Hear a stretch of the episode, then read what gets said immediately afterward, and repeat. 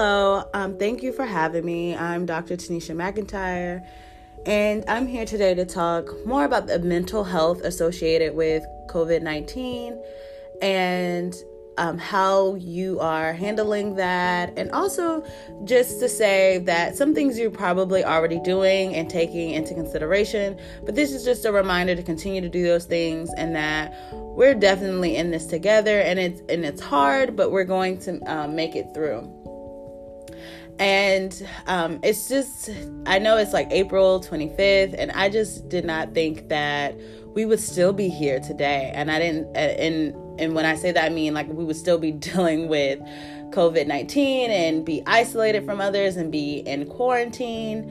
And um, and it's just very hard for a lot of people especially those who are being quarantined um, by themselves or they're alone. Um, and and those who are really grieving and not able to properly grieve with their loved ones, they're not able to um, touch or have face-to-face connection or you know get a hug and those those are really important things and i think things that we sometimes take for granted but it's really a part of being a human and human health and being able to have connections and face to face interactions with people is very important. And it's definitely important when we're going through the grieving process. And people right now are not able to properly grieve and have and spend time with their loved ones before um, they pass away, or just even be able to have a funeral to properly say goodbye. Those things are being taken away. And I just can't just imagine the repercussions or just the long term effects of people not being able to go through that process and what that does to the psyche and what that does to mental health in the mind. Um, so, just thinking about that and how important mental health is, I just wanted to come in just, you know, talk about um, what's happening and how it impacts us. And so, one thing to know is that, you know, the outbreak is stressful. It's very stressful for all of us. And some of those things can include our listed like fear and worry about your own health and the health of your loved ones and so a lot of times people say you have anxiety. And it's like, what does that mean to have anxiety? It basically is that you're worrying constantly and having negative thoughts about what could happen and, and what may not happen. Um, and sometimes in these situations, our thoughts are valid, but we have to focus on what we can control. So we know we can control staying in the house, we can control washing our hands, putting on a mask when we go outside, avoiding contact and close contact with people. Those are things that we have to focus on and, and look at as positive things that we're doing to control the the environment. And um, so those are are how we have to look at it. We also know that this stress can cause changes in our sleep and eating patterns. We're already not doing our regular day-to-day routines. Some of us are a lot of us are working from home. And um, therefore, you know, we may be going to sleep later or waking up earlier. Our sleep pattern is a little off because we're not having to go and drive to work and, and that routine is taken out. So it's really important that we make sure that we stick to a close sleep pattern that we were before, as well as eating, eating healthy, making sure that you're not just binge eating and you're just continuing to go to the refrigerator and uh, eat snacks and eating cookies and candy, that we're taking our eating into consideration too and we're eating healthy because eating healthy does impact the mind and mental health and help us be able to um, progress better. And so just kind of like it's okay of course to like eat a little bit or you know maybe have two oreos instead of four but really take that in con- into consideration. Um, some people also may be worried more because they have like they can see it because it's worsening of other health problems. If they have diabetes or high blood pressure, things of that nature, they may see those things or cholesterol. They may see that those things are worsening. My friend, he's his mom was saying that she has hip problems or had hip surgery before corona and she's noting noticing that her hip is giving her more issues than it was before. So we might see worsening of uh, physical health problems as well as mental health conditions. So, people who already have anxiety may now feel um, that their anxiety has worsened. I have a student um, that I'm currently seeing who already has a lot of anxiety and again, a lot of negative thinking. And because of COVID, he has a lot more negative thoughts. And so we talk about distracting himself and how to combat and challenge those negative thoughts. And mostly is doing things that make you happy, things that make you feel good to distract yourself from that. And then also challenge the thoughts because you know that you can have some type of control in washing your hands, again, wearing masks, and all of those things. So, another high um, indication of that you may be feeling stress from coronavirus is that you have increased use of alcohol, tobacco, or other drugs. And so it's okay that you may have, you know, your occasional sip of wine or you may have your cocktails. Uh, some people like to smoke or do and have marijuana or medicinal marijuana, but it's important that we're not being codependent on these things and that we're taking it in moderation. So, just the same thing as with eating and maybe having two Oreos instead of four, that you're still doing the same thing. So, if you're drinking, that you're not drinking to feel better, but you're drinking because you know this is what I like to do. This is uh, you know I have a cocktail now and then, and that's fine. Um, so just realizing the reason why you're drinking, and if you're trying to escape certain feelings or certain things, that's when it becomes an unhealthy practice. So keeping in mind when you're drinking and being mindful and and and mindful is a buzzword that's been going around in psychology and it's basically being present in the moment and thinking about what you're doing and what you're eating and what you're drinking and, and just kind of how you're living in that moment. And so being mindful of what you are consuming and and why you're consuming it and to the and what limit or quantity that you're doing so. Um, so those are the different ways that stress during an infectious disease outbreak can include. So conclude all those things. It's important for us to remember that everyone reacts differently to stressful situations. How you respond to the outbreak can depend on your background, the things that make you different from other people, and the community you live in. People who may respond more strongly to the stress of a crisis include older people and people with chronic diseases who are at higher risk for severe illnesses from COVID 19 children and teens, especially children and teens who may not understand what COVID 19 is. And just as a resource, there are a lot of um, videos on YouTube and on the internet that kind of breaks down and explains COVID 19 to children who are of the elementary and middle school age who may not necessarily understand if you talk to them directly. There's also teens may just be frustrated. Um, I have a cousin who was graduating from high school this year, and so she is very upset that she's not able to partake in graduation, that she's not able to go to prom. And so those things can be stressful and it can make teens feel um, and you may you know as an adult or as a parent may think you know that you may feel for your child to have empathy. And then some parents because they're already really frustrated with a lot of other things going on may feel like their teen is being selfish or inconsiderate. And so it's really important to try to understand how everyone reacts differently and to validate their feelings and how they're acting. Um, people who are helping with the response to COVID 19, um, like doctors, other hair care, care providers and first responders also may respond differently because they're on the front lines. They are in it every day and it is very stressful. I have a friend who's working at NIH and he, they're prepping test kits right now. So and he's telling me that every day it's a different struggle and every day it's a lot going on. That can take a lot on a person's mental health as well. So it's important again to see that everybody's going to you know handle it different ways people who have mental health conditions, including problems with substance use.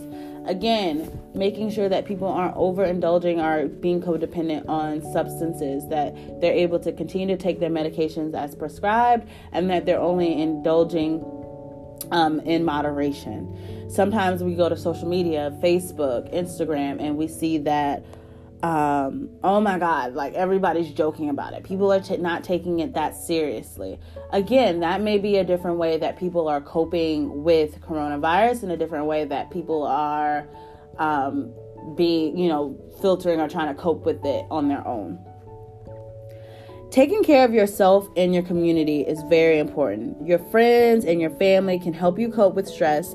Helping others cope with their stress can also make your community stronger as people of color, as black people, we rely on being able to talk, to interact, and to share with others.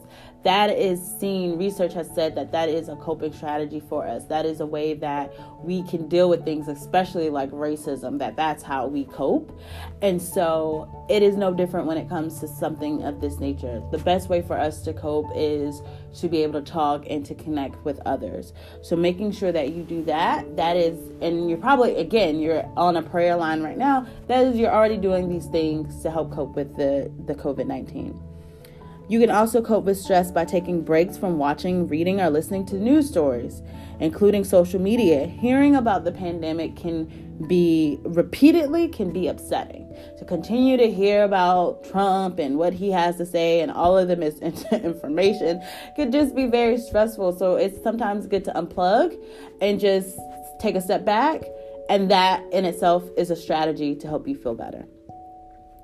Taking care of your body, we talked about eating well, exercise as well. Take deep breaths, stretch, or meditate. Meditating, prayer, all of those things. Take time, 10 to 15 minutes out of your day to have some alone time to meditate and to pray on your thoughts and to feel one and to kind of just calm down. Because again it's a lot going on. If you have kids you are not only working from home but you are also being a teacher being a daycare provider uh, being a chef and cooking meals and you might also be a wife or a husband. There's so many things that are going on. So it's important that you always have self-care because you can't pour onto others if you aren't filling up your cup. You can't give onto others. So making sure that you're taking care of yourself and your body and that you're exercising whether you feel comfortable going outside or to take a walk outside or you feel comfortable just being in the house. Put on an app do nike app do a, a exercise or one or two that can help you. Um, you also want again i said this before take time to unwind. Try to do some of the activities that's different. When we talk about eating and meals cook a different meal. Cook something that you've always wanted to but never got a chance to try. Try a new hobby. Do something different. As crazy as this time is that we are just stuck in the house use this as a positive to do something different do something new. And it may seem hard because you may be really stressed but it this is a prime opportunity. I think um, my pastor said that this may be God's odd way of saying that we need to reconnect with Him and just reground ourselves and regroup. This may be His way of getting our attention. So He said, "Do not leave the situation the same way you came in. Come out differently." And so that could definitely be a way to learn something new, and to make time for yourself to unwind. Again, connecting with others, I can't stress that enough. Make sure you continue to reach out. Don't isolate yourself. I had a friend who was inside for two weeks. I said, Girl, you gotta go out. You gotta, like, you know, go out in your neighborhood, take a walk, or you at least call people, or, you know, take a drive in your car. Do something. Don't isolate yourself just because we're in this situation. Still reach out and connect to others. Know the facts to help to reduce your self, so your stress. So again, sharing the facts about COVID-19 and understanding the risk very much help. Take care of your mental health. If you already have pre-existing conditions, make sure you're talking to your providers, taking medications. Also, for parents, because I work in the schools, children and teens react in part on what they see from adults around them. When parents and caregivers deal with COVID 19 calmly and confidently, they can provide the best support for their children. Parents can be more reassuring to others around them, especially children, if they are better prepared. So, children are going to react and take your energy off of COVID 19. Be direct with your kids, be have empathy, validate their feelings, and don't make up things. Let them know what you know and that we're going to get through this together.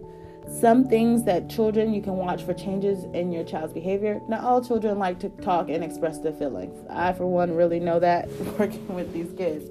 They're not going to be always upfront. So you can look at changes in their behavior. Maybe you have a child who's excessively crying or have irritation. Maybe you have a teen who's very irritable, more so than normal and um, or maybe you might have a younger child who's returning to behaviors that they've outgrown, like having toileting accidents or bedwetting. They have excessive worry or sadness, uneating, unhealthy eating habits or sleeping habits. Um, difficulty with attention and concentration. Maybe right now we're doing distant learning with some schools. Maybe they're having poor time concentrating and they have poor school performance or they're avoiding school. Uh, unexplained headaches or body aches, use of alcohol, tobacco, and drugs for our teens.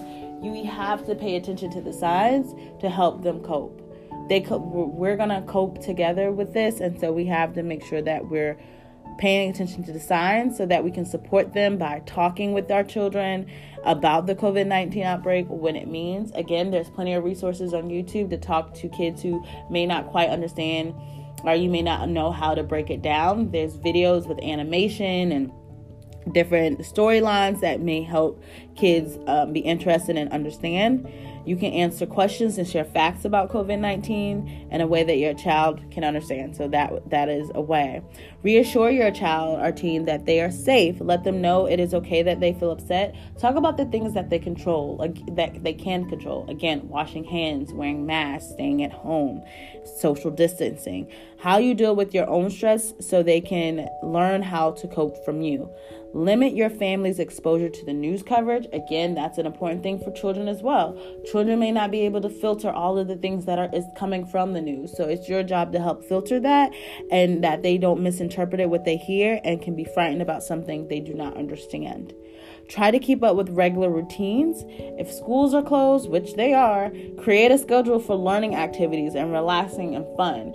Make it seem a normal. Like my sister, I pride her so much. She has two kids and she is doing it. Like she has the routine. Um, they have, you know, their regular math activities. They have reading activities. They do arts and crafts and then they eat lunch. They, she has a routine that may not be and you know exactly identical to school but it's a routine that keeps them in that mood and keeps them there and keeps them learning. And granted not everyone has the time permitted. She doesn't do it all that like sometimes it doesn't always go perfectly but it's the fact that we have a routine and we know that even though it may not go abc we know that it, it, there's a routine in place for me to learn, for me to do my schoolwork. And lastly, be a role model for your kid. Take breaks, get plenty of sleep and exercise, play, have fun, engage with them. So that's basically what I have today. Um, and just continue to again engage in these things take self-care make sure that you're taking care of yourself so you can take care of others i know that people again who are grieving who are going through through this may um, be, you know, just not able to grieve properly. But it's just important that we take care and do some of those coping strategies and just do the best that we can.